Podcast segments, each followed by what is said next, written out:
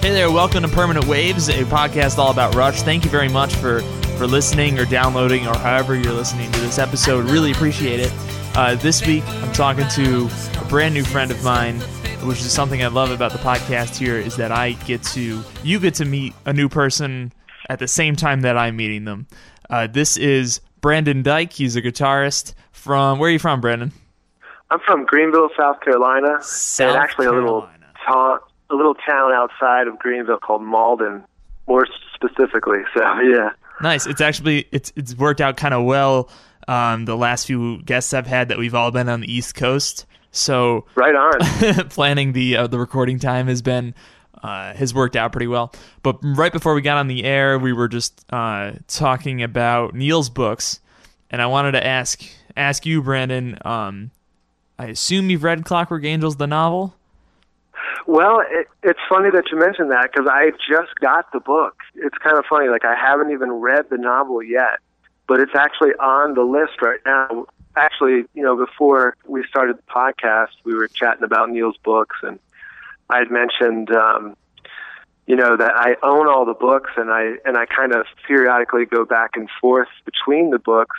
And we were talking about a lot of information there in his books that he discusses in different geological places to go. And um you know he he he's such a good writer that he gives you more than just you know the little kernels of uh beauty from the band that you want to find out about but also just places that you want to travel to and and different landscapes and and also the history that's tied up in all of that stuff. So I certainly enjoy his books but yeah, Clockwork Angels is, as a matter of fact, it's it's it's on the shelf right now, and because I'm working on an album right now called Headspace, it's a you know progressive rock album.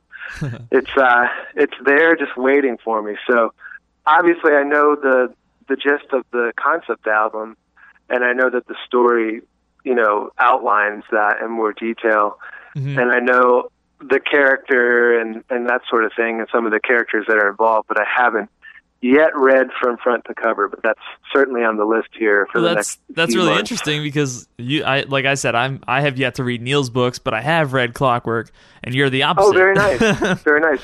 um, I will say, well- I will say that I I learned, uh, well, number one, the amount of Rush quotes not Clockwork related in that novel are insane, and yeah, yeah, that's what I've I've seen in interviews with Neil, him chatting about you know those little nuggets of uh, little lyrics in there that he gives to the Rush fan, kind of, you know. Uh-huh. And some people said they were kind of hokey or maybe a little cheesy. I thought I, I loved it. I mean, I don't. If you're gonna quote "Digital Man" while you're telling me the story, or some other obscure Rush song that doesn't have anything to do with it, but make it work, then I think that's yeah, great. yeah, exactly. I think that's a really cool thing, and I I think you know you kind of have to tap into the whole genre of sci-fi books too. You know, Kevin Anderson um, and Neil have been friends for years. I mean, way back after Grace Under Pressure, I guess they started becoming friends Wow. because one of Kevin's uh, books, I forget which one it was, but it, he it was like really inspired by Grace Under Pressure, Mhm. and so they've been friends for years. But all that to say, it's like these guys just they're like us, you know. They get they get really excited about what they do, and they get they get kind of into it, and it's kind of like a way for them to to have a sense of humor in there, and and you know also to kind of kind of keep the legacy going of of the whole um, art form of like sci-fi in a way Right. but there's there's like so I think if you put your mind in the focus of that whole genre of writing and then not to mention just the celebration of like Rush itself having that those type of kernels of lyrics in there just to kind of to kind of just just give you a little bit of a tickle there you know I think it for me you know one of two of the two of the words I hate are cheesy and dated. You know, it's like what actually is dated and what actually is cheesy. You can't really define it. It's kind of it's kind of something that It's relative is to yeah, it's certainly relative to the situation, yeah, Mhm. but I really enjoy um and I'm looking forward to like, you know, finding those little kernels when I read Yeah, the yeah. novel. So Even beyond that, I uh, was surprised. I thought I knew the story of the album before I read the book, and I thought the book would just kind of go into a little more detail. But I really didn't have a fantastic grasp on what the story was before I read the book. After the novel, I was like, "Oh, like I was, I was pretty wrong in a couple of those places, just from you know what I had from the lyrics." Yeah, and that's what I'm looking forward to because Mhm. you know you can't really you can't really put a whole concept album. You can't put everything together without the novel, from what I've heard from other you know fellow diehard fans, Yeah, because it's there's so much information missing there. But you know, in other words, I get the spirit of the album. I get sure. I get the idea of the album. Mhm. Um, and it's a beautiful story about a character that's trying to find his way, you know, trying to find nice. uh, all these to validate these belief systems that he's been taught, you know, and everything. And you know, I think it's great because you have a character that I think every human being can relate to. Um, no matter which way the wind blew for them, you know. so growing up, You're you're Um, a monster, man. This is great. You know, I mean, it's just kind of like it's kind of one of those things where, uh, you know, I mean, it's like it's almost as cool as Star Wars because you've got these universal things that everybody can kind of latch on to, Yes. and then you have the idea of you know the watchmaker kind of outlining what you would probably refer to as God from what from what other people have said, um, or at least a um, uh, a being that that rules over over the over the land, so to speak. So, you know, you have all these concepts and you have all these characters, and I think it's kind of neat where it, it just kind of plays out. You know that that that particular role, and somebody can easily relate to it. Um. So, have you? I think I remember you telling me. Like, I want to know how many times you've seen the band roughly, and where you've been sitting for each. Okay. Um, well, it's kind of a great story, um, actually. I've, when I first became a Rush fan, it was like 1990, and I started playing guitar, and my guitar teacher at the time, my very first teacher, and I only had him for a little while because he left the music store I was taken at in Seminole, Florida, where I grew up. Um, but he gave me moving pictures on tape, and he said, "Look, man, you got to listen to this. This will like totally change your perspective on music." And I was like, "Really?" So I I took it home, and of course, my first album that I hear by Rush is Moving Pictures, Mhm. and I'm just utterly blown away. You know, Mm-hmm. Where I was just literally blown away because you know we're we're talking about right when grunge came out. You know, I mean, it was like everything was moving into into that Seattle Nirvana Pearl Jam thing. You right. know, Yep.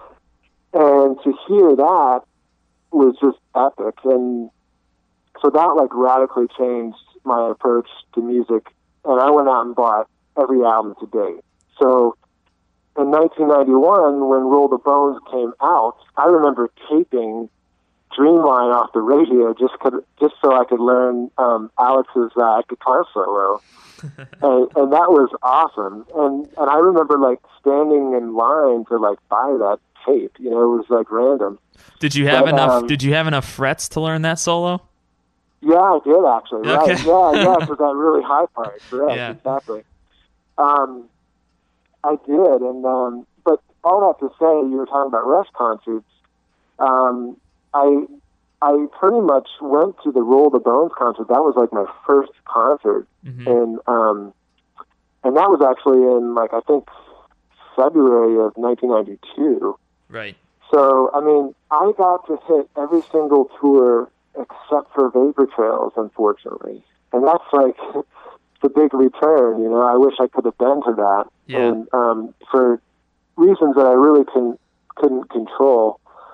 But, uh, but yeah, so as a whole, I've been to over 10 Rush shows. Nice. Um, Now, now, uh, in February '91, I was three months old. Just to put it in perspective. Uh, you were. I have a couple questions. Were the rabbits um, around for that tour? Wasn't that the tour where they shot the rabbit? They, I think they still had the rabbits from Presto, right? I think you're right. Okay. Um, if my memory serves me, I was I was blown away because I think they played Xanadu on that tour, Uh-huh. if I remember correctly, and I was like, I was so blown away that they that they played that. But Was also the last um, time we heard "Where's My Thing" until this year, right? yeah, yeah, until until recently, and then I think they also had Primus um, open up for them. Oh man. And actually, yeah, Neil was just talking recently on his latest interview that they would get together before the shows and they would have like these jam sessions with like really odd instruments and stuff like that. Yeah. And I was like, man, I would love to be a part of that, you know? so, but one of the coolest Rush show um, experiences I had recently was Clockwork Angels in the Charlotte, at the Charlotte show. And I think it was the 2012 leg. Yeah. And um, basically, I was meeting up with a bunch of Rush fans at a like a pre-show gathering, and they had this radio giveaway thing at the restaurant right there. It was right in Charlotte, and um, well, I didn't win the giveaway, but I look over and I l- recognized the lady that did. She ended up being my wife's cousin, that was actually like there for a bunch of work friends, and she already had great seats, and she wasn't really necessarily a Rush fan so I basically went up to her and I was like, "Oh my gosh, you know, I can't believe you're here." And um and she goes, "Oh, I didn't know you were here." And you know, so she had people coming up to her saying, "Hey, you know, I w- you know, I'd buy these tickets for 400 bucks right now." And she still gave them to me. Wow. So I and it turned out great because it ended up being Alex's side, and I was just right there, and I could see every guitar fingering that he did on every song, and it was just awesome, you know. So yeah, that that's probably my best experience. Most of the other Rush shows, I end up being on the floor, typically on an average around like row twenty. okay. Um, one year I was like row 12. You know, there's a bunch of friend friends of mine that that they they throw down some major cash and they always have really really great front row seats and second row seats and, and stuff. Um, because I'm a musician and that's how I make my living. Uh, yeah, enough said, right? Yeah. um, and I have a family of six, so I have to pretty much everything that I you know make goes into supporting my family. I bet. Yeah. And now So, on this last cool. tour, I decided I was like, I don't know how much longer these guys are going to be touring. Um, I Uh-huh. just I gotta get close. So I I saved a bunch of money, and I said I'm gonna get the the best seat I can get. Um, so they announced the tour dates. And I was gonna see them in Saratoga, in upstate New York. Uh, Very nice. and I so the the best thing I could find online was the VIP package through VIP Nation, I think. And Uh huh. so you got a, a bulk box of merch, like T-shirts and keychains and all this other garbage, uh, like a nice T-shirt, um, and the tour book, which I usually buy for thirty-five bucks or whatever. Anyway, um, so I'm like, this is great. You- I think it was three hundred dollars for the whole thing, and you got a seat guaranteed within the first fifteen rows.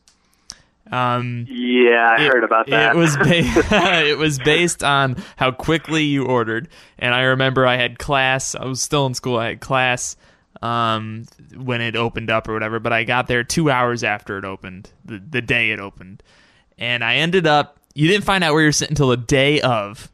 So you get to the um, you get to the venue, and we're in the parking lot with. I had a bunch of my Rush buddies, and I've got I'm my my speakers i'm surprised are still intact i had it so loud um, and i had a playlist of the most obscure rush tunes i could think of because there's already a hundred cars playing red barchetta you know no, I know. So- yeah, exactly. i'm like how about some emotion detector guys woo Um, exactly. I love that song. and then i got to walk up to the booth and find out get my envelope and i ended up being seventh row but that was behind the pit there's like a special section of seats in the pit maybe like Uh-huh. five or six rows, and then the seating numbers start.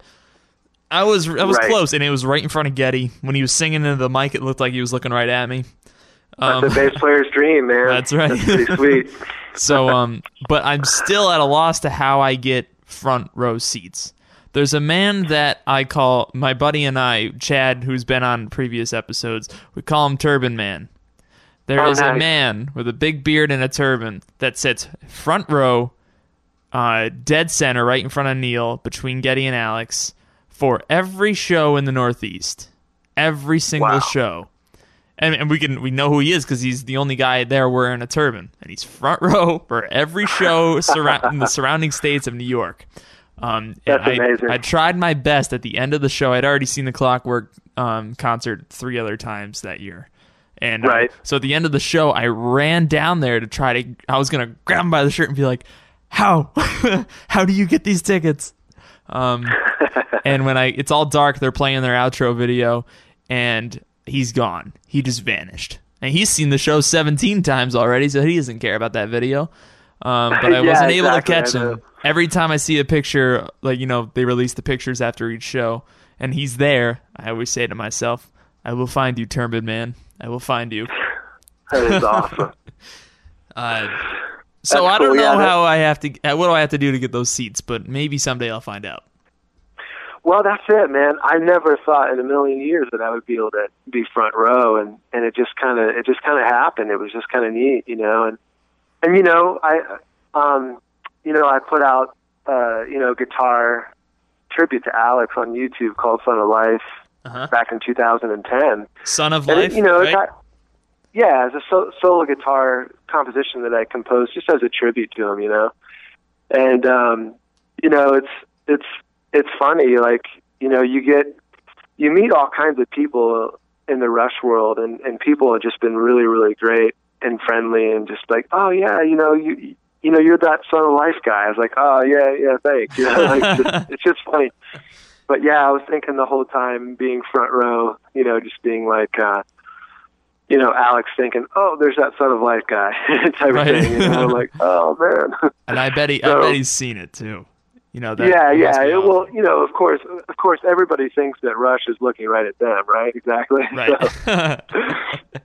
yeah, I'm, I'm just playing, but, but that, but yeah, it's just so much fun, man. Like we, we're all, we're all into it. We're all, we're all like just moved by what those guys do, you know, and and that's Yeah.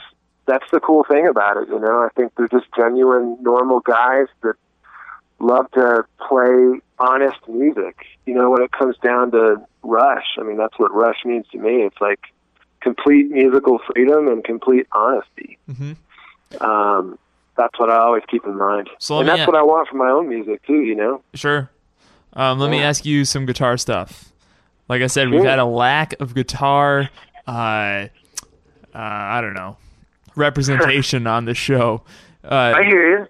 So I know you told me you told me a second ago before we were on the air that you like the moving pictures stuff, sound wise for Alex.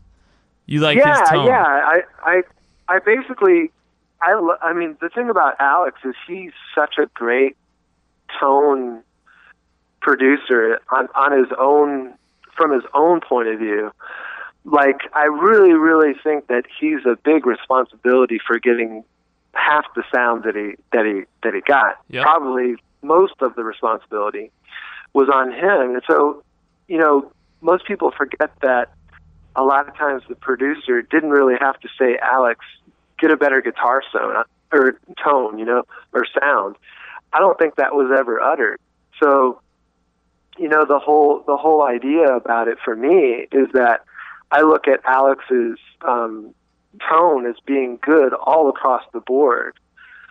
The um, you can tell a difference between obviously uh, hemispheres, a farewell to kings, moving pictures and permanent waves, you can tell a slight difference between those two, but I would kind of bridge those along with 2112 in the same category, even though he used different guitars and different amps. Mhm. You know, but then I would say, uh, you know, signals, straits under pressure, power windows, hold your fire. that's in its own little category because of the production style that was out that time. Right. You know, I mean, you know, right right in Power Windows, when Power Windows was produced, he started using that spatial expander, the TC Electronics spatial expander, and that that was kind of like the beginning of that really wide sound. Like you mentioned, emotion detector. Take the solo on emotion detector, and you got that sound. You know, Mhm. um, and even just the lead guitar parts in that track. Um, but What does know, a spatial expander do?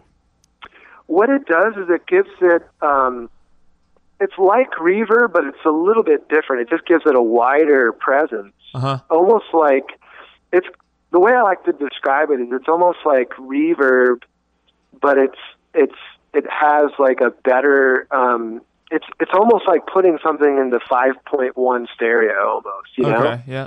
like so it's a doubled effect but it's reverb that perhaps isn't so bright it's a darker Mhm. sound um, and there's lots of different controls that he has i mean he still uses that that effects unit Yeah. now to this day and he loves it but i mean you know i mean and back then he had any, everything from a marshall to a Hiwatt to a um, even a fender bassman uh, you know, there were times where he used some Fenders. I, I even on even on Hemispheres, he used he used the Fender amps a couple times. You know, to get that that that clean tone that a Fender can get. Um, but I I would say that like what I liked about moving pictures is that they stacked the sounds when they did the recording. So, for example, he would lay down. Let's use Tom Sawyer as an example. Say he did the the rhythm part to Tom Sawyer, the very opening part. Um, he would actually go on top of that on another track in the studio, and he would overdub another guitar with another amp combination. Hmm. So it would get this sort of like like really big guitar tone that that he could get in the studio and he could you know then the producer could do at at the at the time Terry Brown could do his magic Mhm. to um to make that guitar sound just really really come to life but I you know on a farewell to Kings hemispheres you know 2112 I hear kind of like this you know Hiwatt Marshall combo cranking you know 335 355 sound that he's pretty famous for for the classic rush you know Yeah. um, mo- and and I find many guitar players are just kind of torn between which one they like. I'm I'm different. I like all of them, and I just say it's just it's just which one do you want? Which color do you want? And it all depends on what you're trying to you know go for and what actually he's going for. Um, I mean, I certainly love the sound of his uh, his rig now with uh, the um, Hughes and Kettner set up, and then now he's also got uh, he's using um, Apple plugins now from the soundboard. Wow. So that's yeah, that's amazing. Like some of the because this last tour he didn't even have the amplifiers on stage. Right. They were all off stage, and you know Scott was back there running that for him, So- and then um, Brad out in the house, he was um, pumping um, uh, plugins from the soundboard that could enhance his sound live too. So does he still have Hughes and Kettner amps on Yeah, Clockwork? yeah. They're just not visible. Yeah. And what about this Lerxst head? Yeah, the, I mean, I think he certainly used the Lerxst head. I mean, that's that's in, in Is the that last- Marshall? No, it's not. I forget the name of the company off the top Oh. of my head, but it is a boutique company. Somebody Okay. that designed that for him. Um, but that but that is something that like you know I I think has a similar sound as the Coreblade and switchblade Yep. that he was using by and Kettner. Um, honestly, my own rig, I'm I play a custom guitar. It's a custom Strat, and it's got two pearly gate humbuckers in it. Um, and my Strat is like a Gibson scale length, so it's a shorter scale. I can Huh. get a Gibson and a Strat sound in one guitar, and I'm I'm more of a Fender guy. I like the Fender sound. So it's like it's, it's funny. There's a lot of diehard Rush fans that go out and they get exactly what Alex has. But the thing about tone is that a lot of tone is in your fingers. It's not just the gear that you have. Oh yeah, I It's know. how, it's how you play the guitar too, you know. So I mean, I've heard many stories, um, even like other guitar players, Yngwie Malmsteen, for example, where I've heard a friend of mine went to a uh, concert and, and the guitar tech came out and played on his rig, and he was like, "Ooh, I didn't like the tone." And then when Yngwie picked up the guitar, it was just amazing. Like he came out and his tone sounded amazing. Well, it's because Yngwie's playing it. It's his fingers. And I think Alex would agree with that too. I mean, there's a certain amount of tone that you get out of your fingers that you can't really replicate, even if you have the same exact gear. Oh yeah, that's the same thing Yeah. with Geddy. I've got a video on YouTube that um That's that right. people watched about how you, you people buy the Geddy Lee bass and they then they write all over the internet how it didn't make them sound like Geddy Lee and there's a billion Yeah, other exactly, components that go into it. Like mostly how he's playing the string, you know. Right, right, exactly. And, and you know, I'm pretty big on that when I'm teaching guitar. You know, Yep. I mean, you know, for me, I've been a Rush fan all my life. I go in and out of that.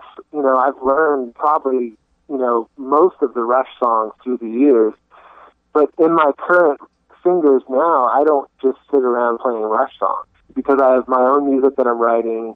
I have other assignments that I'm doing in the music world, maybe session jobs, or maybe my I play in a rock trio called CVS, and I have another project with my brother called Trade Roots. So we're we're always like there's always you know that random access memory that you can only store so many things in your fingers. hmm And then obviously I have my own Rush covers that I've done, you know, just in my own solo performances and things.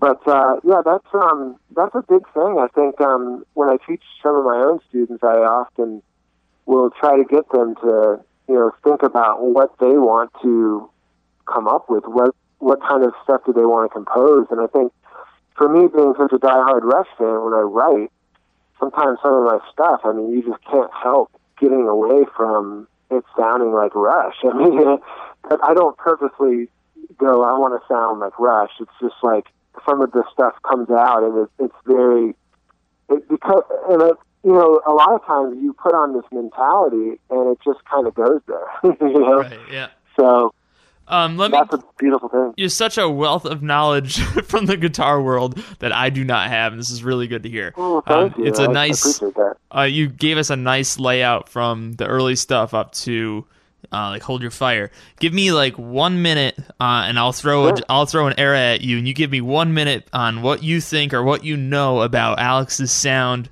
or gear or whatever from that era. Okay, let's do Okay. Presto and Roll the Bones. The uh, I know they talked about it on uh, all the or Beyond the Lighted Stage a little bit about his the such a thin trebly tone.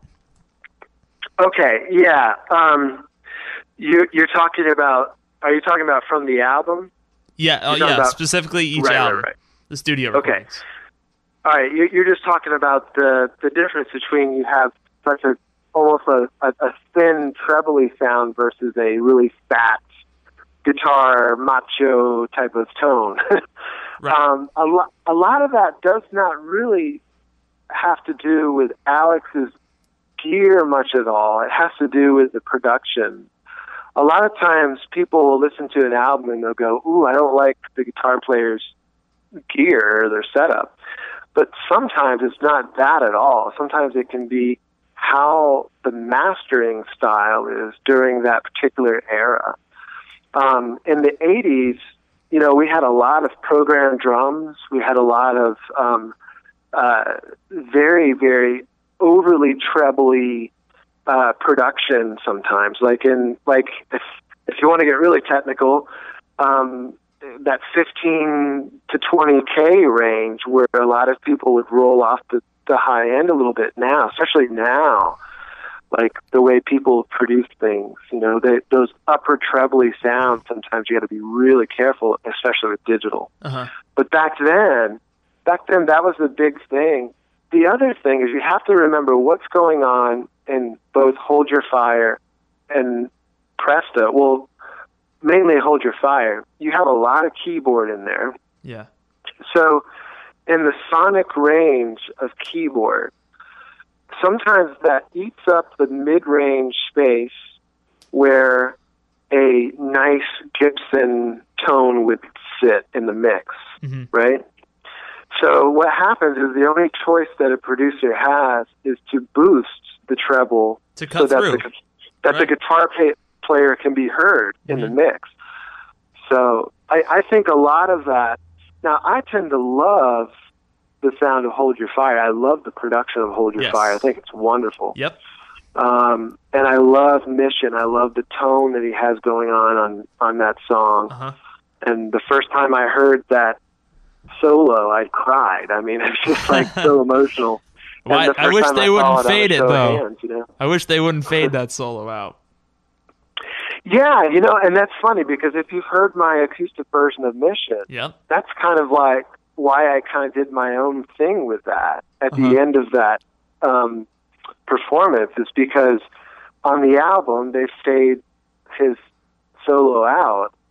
And I was like, well, hey, I'm just like some Rush fan having an imagination about perhaps what it would look like on an acoustic guitar. Right. you know and so that's why i did that which is kind of you know it's a, it's a risk. I mean you take a chance. I mean you're you're making a rush cover longer than the rush song. Right. what is wrong with me right?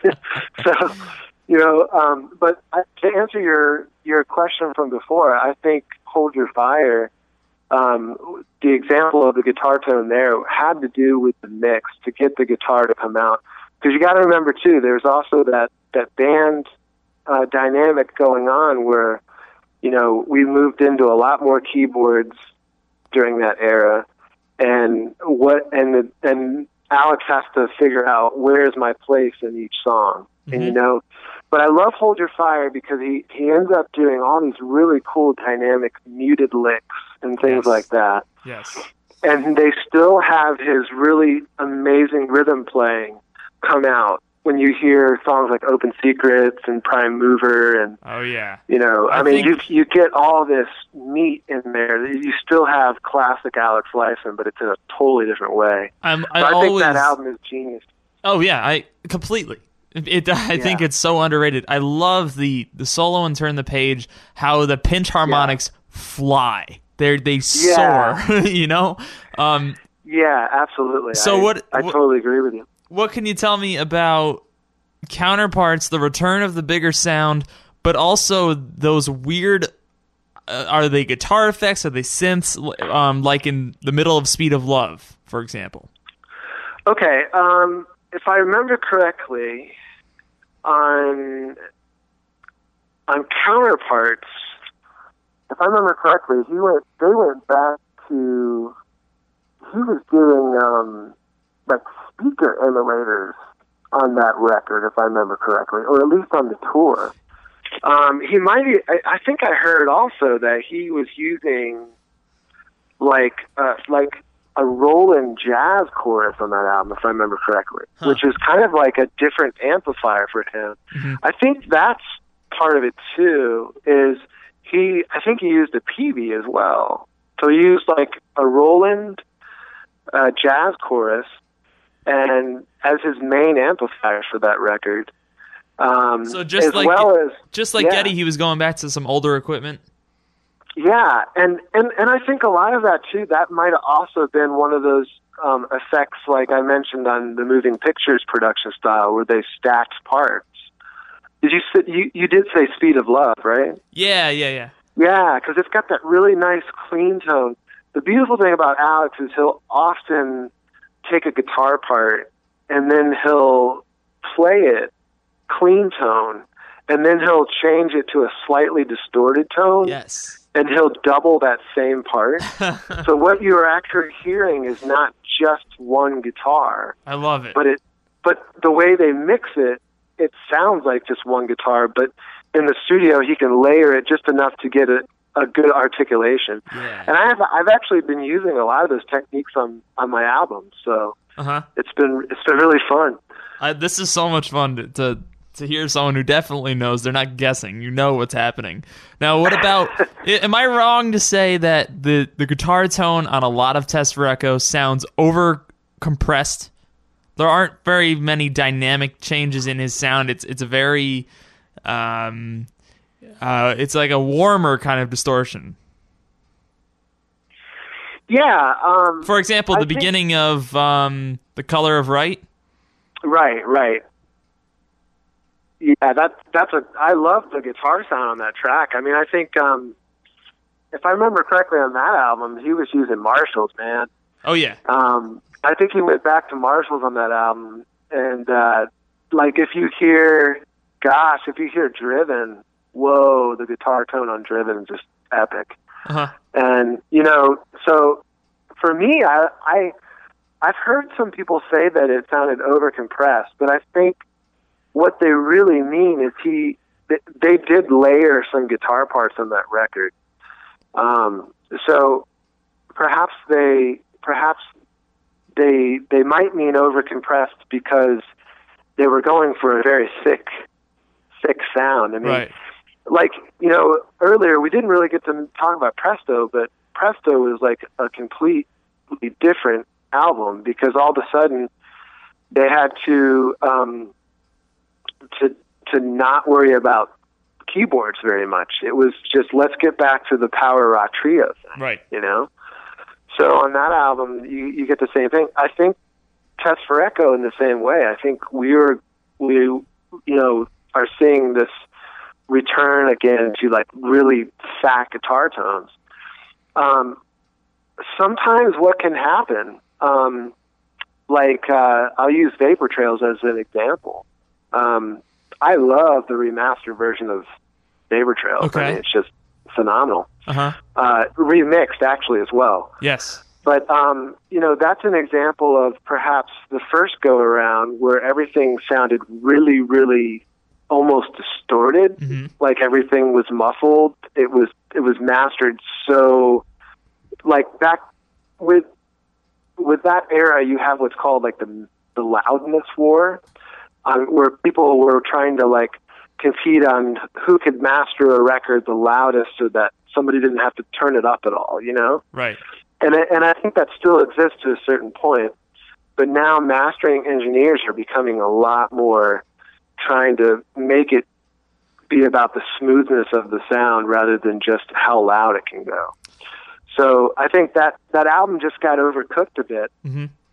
Where I'm, what I'm actually getting at is that sometimes a guitar tone, the reality of a guitar tone, has to live in the sonic space of the of the best for the mix.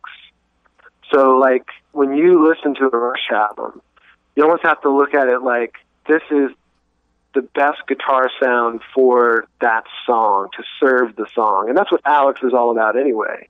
Is like serving the song rather than being like, you know, hey, look at me play. Although he does have that nice, you know, guitar, you know, presence when he when he plays. He's a he's a great uh, performer. Right. When So- analog kid shows up or working man, then he turns into your yeah. your average rock Yeah, exactly. He's no slouch. I mean, he can certainly be a guitar virtuoso, and he can certainly be, you know, he. But he doesn't. His market is not that guitar macho guy. You know, maybe when he hits a chord, right? And I mean, like, I mean, he certainly ha- gets into it. But if you compare the marketing strategy from Van Halen to Rush, it's a totally different thing Yeah. because the marketing strategy is more about the band as a genius element rather than just you know Alex Lifeson being the best guitar player in the world and you know and and I think he is but I'm just saying like Right. the marketing behind that sort of thing so the slant I keep adding questions instead of checking these questions off. I keep adding more. Yeah. uh, it's okay man it's fine uh, give me 30 seconds on the my next two comments. Uh, did Rush Okay. just suddenly discover drop tuning on Test for Echo because half of the record, if not more, is in drop D or something else? And uh, yeah agree, disagree that Snakes and Arrows is maybe sonically as a whole superior to many of the other albums, and Alex's tone is fantastic on that album. Okay, for for one thing, I think um, I think alternate tunings with Alex. I think he's been doing that for a long time. Um, but you know, you you see a lot of that error happening on Test for Echo and uh, you know, I think he used it on counterparts That's too. right. If I remember Stick it correctly. out is yeah. dropped to you, I think. Yeah. You're right. Okay. So, um, like, I think it was, you know, sometimes as a guitar player, you you can go through certain times where you pick up a guitar and you're just kind of like, I'm in a rut. I need to change things up, right? yep. So I think for for Al, it was probably like, hey, let's, you know, I see some other guys doing stuff like this. I mean, he he's a good friend of Stephen Bennett, who's a harp guitar player in Toronto, and um, there, you know, there's a lot of there's a lot of guitar players that he knows that you know he sits back and watches as well. So I imagine that a lot of that came from watching other people do alternate tunings and then being like, hey, maybe I can do that Yep. and then because he's got a guitar tech, it makes it doable for a rock trio, you know. So he was like, "Why can't I bring that element in?" And I think that's where it went. And then you have, you know, Test for Echo opens up that opening track. I mean, just amazing. And you're like, "Wow, that's a that's a cool sound." Yeah. Um, but yeah, and then you mentioned um, Snakes and Arrows. Mhm. I mean, they had Nick They had, know, that's it. They had as Nick. the producer, Raskulinecz, you know, yeah. and you know, Bouge, if you will. Yep. Um, and I think uh, I think he did a lot of great work for the band because you know they were looking for somebody that had a fresh take on the industry, and of course he worked with you know Evanescence and um, Foo Fighters, Mhm. to name a few. But uh, you know, I think I think part of that also has to give credit to Rich Chycki, their engineer on that album, because I mean he he works with Dream Theater, he works with Aerosmith. I mean, he's no slouch. He's a phenomenal engineer. I mean, I've learned tons of stuff from him myself. Mhm. You know, just by listening to his work, his final masters and mixes and things. Um, but uh, I think a lot of that album has to, as far as the guitar tones and the, you know, the technology got so much better with 24-bit uh, recording, and of course they use Logic. They use Logic Pro as their software when Yep. they record Rush. So there's a lot of options. Um, I think a lot of it had to do also with Allaire Studios, uh, which is up in your Oh yeah. of the woods, you That's know. right. Yeah. So I mean, I think a lot of that had to do with the space that they had there. They had a huge space to work, Yeah. um, and they could crank the snot out of an amp in that big room in there. And I mean, just so. Right. Yeah, I mean, I think I would tend to agree with you. I love Snakes and Arrows production. The whole album is just great. You mentioned Uh, earlier about uh, the Dreamline solo, and Yeah. I've said it a few times on the show. It's one of my favorite, if not my favorite, uh, song to hear. My favorite solo to hear live because it's different every time. Alex doubles the the length of it, puts the the part we're used to hearing from the record at the back end, and spends the whole Yeah. other half building up to it. And I think that's amazing. I think that's awesome the way he does that with certain tracks. I mean, I mean live. I I think I love that Rush is starting to put more improvising in the music. Yeah, I think yeah. that makes it cool and fresh for them. I mean, you know, they have to leave their families, they have to tour. I mean, they ha- I mean, it's a big responsibility, but to be able to be up there and not make the not make the music stale for them where everything is certainly 100% all worked out I think is a nice way to to have a good balance. Mhm. You know, when you're when you're touring and uh, performing. Uh, and I enjoy it as a guitarist because he does something different every night. And I mean, you know, I don't have that much money to go to like 12 shows a tour, but I'll I'll go to Atlanta and I'll go to Charlotte and then Raleigh, Yeah. and it's like it's cool. I mean, of course, this last time around they had the A set and the B set and then the variation to the B set and all that. it made it so you had You know? to see multiple shows. Yeah, yeah, exactly, right. right. I saw So- three shows, Brandon, on Oh, really? Clockwork. I think I, s- yeah, three, and I got A, B, A. And man, if I got three A's and didn't get to hear Middletown Dreams, it would have been Yeah, a see, sad, that was sad the track. time. That that that was certainly the track that I wanted to hear, and um, I think they had to switch it up for Limelight when I was in Yeah. Atlanta, and I didn't get to hear Middletown, but of course I got to see it on the DVD and stuff. Sure. So Uh, give me one song you want to hear on the new tour. A, oh a- my gosh! A deep cut. if they if they would do the available light or you know that track Really? available light i would love to hear that song live um, the other one would be losing it from signals i'm Sure. a sucker for that tune Yes. Why You didn't know, they do I it mean- last tour? you well know? that's the thing you know I, I think a lot of it has to do with Ben Mink who was the you know he's friends with Geddy he did the my favorite headache he did the guitar stuff on that album, right? Yeah, he did the guitar stuff on My Favorite Headache. And the violin on stuff. Signals, he did the electric violin that over that section. Yep. And I think that section, if I remember correctly, oh gosh, what time signature is that in? I think it's, It's like 11. um six eight five eight. Yeah, Yep. exactly. uh, like a like a like an eleven eight groove there. And so he's soloing over that. Just amazing, amazing stuff. I think it has I think it would have to do a lot with that, where that that would be a big responsibility for someone to step up the plate and and do that. Right. Now, I've So, never I- considered Ava- Available Light, along with 90% of Presto, Yeah, is a song that took me a wicked long time to be able to enjoy or to even listen and to. And that's okay. You know, everyone has a different taste bud. And just Um, like all of us with songs like that, now we love them. You know, I love right, that track. Yeah, yeah, But yeah, I, yeah. It's funny that that that track. Um, you know, I never um, considered it a song, a live song, a song that was built for a live show. But now I'm gonna have to go back and think about that and listen to it. Yeah, yeah, you know, and it's funny because I do these Rush covers, and and you know, I guess I could, you know, that's certainly going to be my next one. So, Oh, anyway, interesting. Um, yeah. I'll be listening. So, yeah. Um, so available light. I did not think you were gonna pull that one out. Uh, Yeah, I love that song. I, I I don't know what it. I think it's lyrics, the, the content of the lyrics. Um, I even think that Alex's guitar solo is just really, really emotional. Yeah. It's got that emotive quality that he talks about a good bit. Yep. Um, but I, I just I don't know. There's something about that song that just that just is good to the human spirit. It just that's all I can say. I mean, it just has. it just it just leaves you feeling good. Yeah. You know, I Yep. mean, and I would say that Chain Lightning does that to me um, on that album.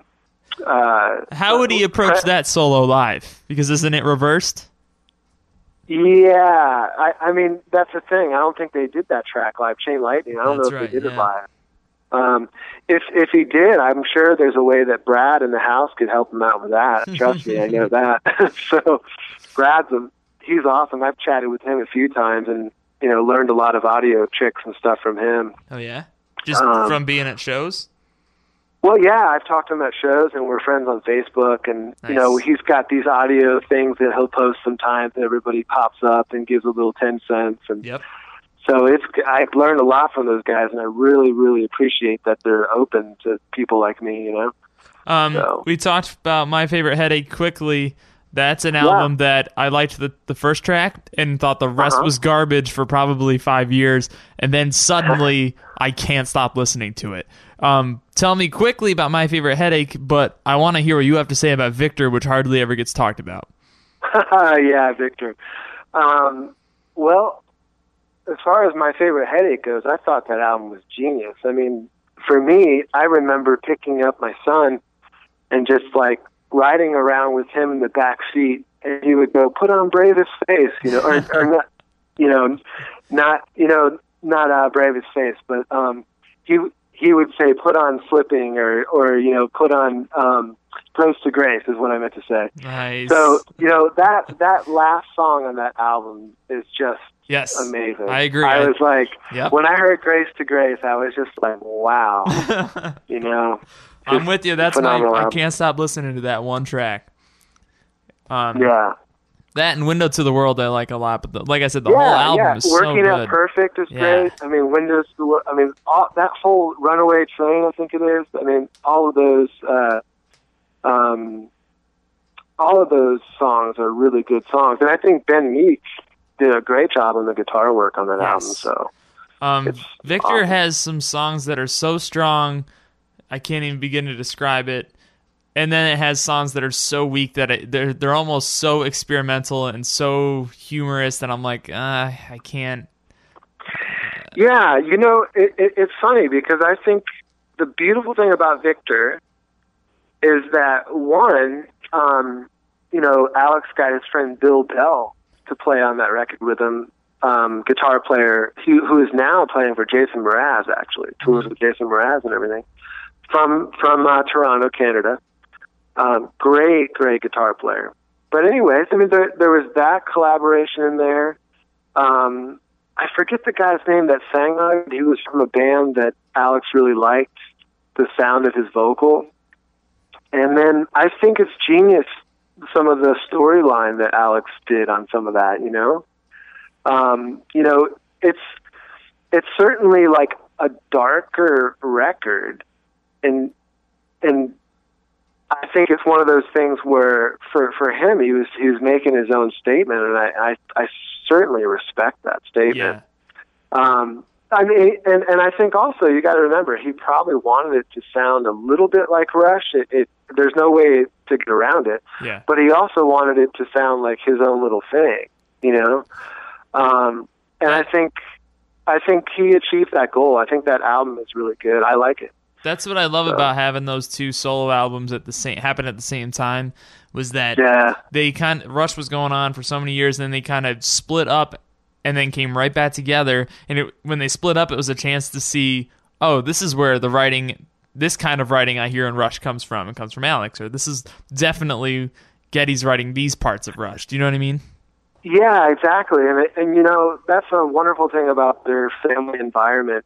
You know, when Neil went through his heartache with all that, I mean, that's I mean, we were all rooting for him, and it it it, it just I mean, it sucked. I mean, there's no other way to look at it, and we were all rooting for him. But you know, during that during that time, uh, Geddy and Alex, you know, they they kind of shut down too for a while. You know, they they were right there with him, trying to trying to help. You know, and then but but when they all came together and finally started doing vapor trails, I mean, at first it didn't didn't happen overnight. You know, I mean that that record I think took 14 months if I remember correctly. yep Um, so there's a lot of uh, there was a lot of just triumph coming back to the to to the to this thing called Rush that they that they've created so many years before that. You know.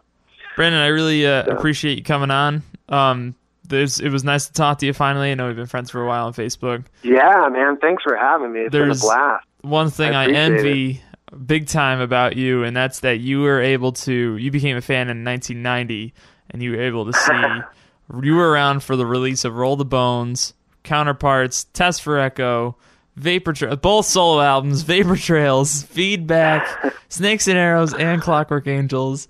Um, I was able to see the. I was a fan just in time to see Snakes and Arrows come out, and it that was like such a cool feeling. And then to see to have Clockwork Angels as a new album, I can't imagine having all of those as new albums. Yeah, man. I mean, you know, it, it, I I certainly look back and I want to live it all again. I mean, much like you know, headlong flight, but but I mean that that certainly it certainly is great. I mean, you know, people pe- people that are Rush fans, they get it. They they get why Rush is so appealing to all of us. It's it's because it's like there's musical freedom and there's artistic freedom there that they were able to do all of this on their own terms with with a with a deal that helped them do that as well obviously but but the um but yeah i mean i think everybody wants musical freedom and when you look at our music world right now it's like you know it's mainly more about image than it's about music. I mean i'll i'll ask many people who their favorite artists are these days and it's like some of the music that my friends and I are into they've never heard of or whatever. And so it's an interesting time for music. It's it's definitely been a challenge as an independent artist I'll tell you that much. I mean you know people ask me stuff like why do you post your stuff on Facebook so much? And I'm like well that's my only platform I don't that's all I have is that and some other social networks and Yeah. you know things like that but you know in the in the town where i live a lot of people you know don't really listen to progressive rock a lot so it's mainly you know uh, song off the radio or country or Mhm. uh, uh, for some reason in Greenville, beach music is like super in. it's crazy, Wow.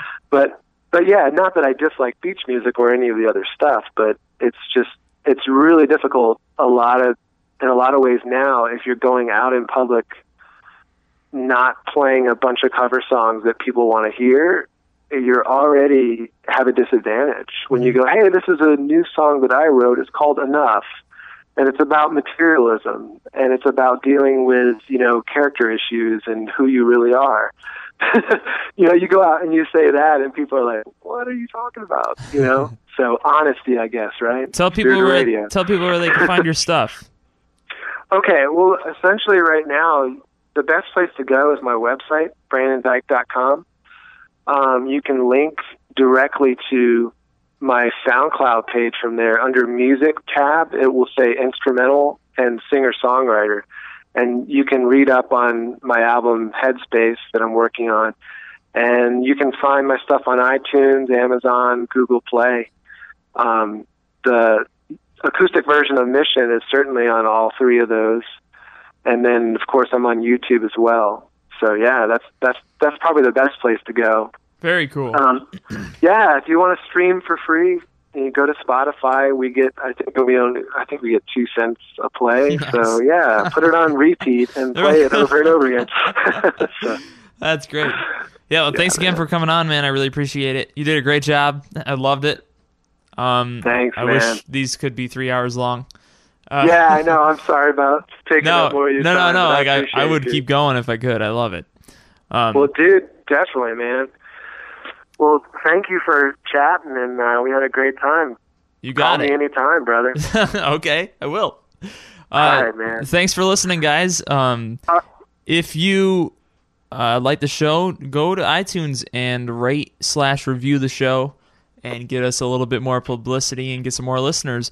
Uh, feel free to email us as well. On the, you can find that information on the website. And I hope you guys keep listening and downloading. It's been a blast for me, that's for sure. So, uh, see you soon. Thanks.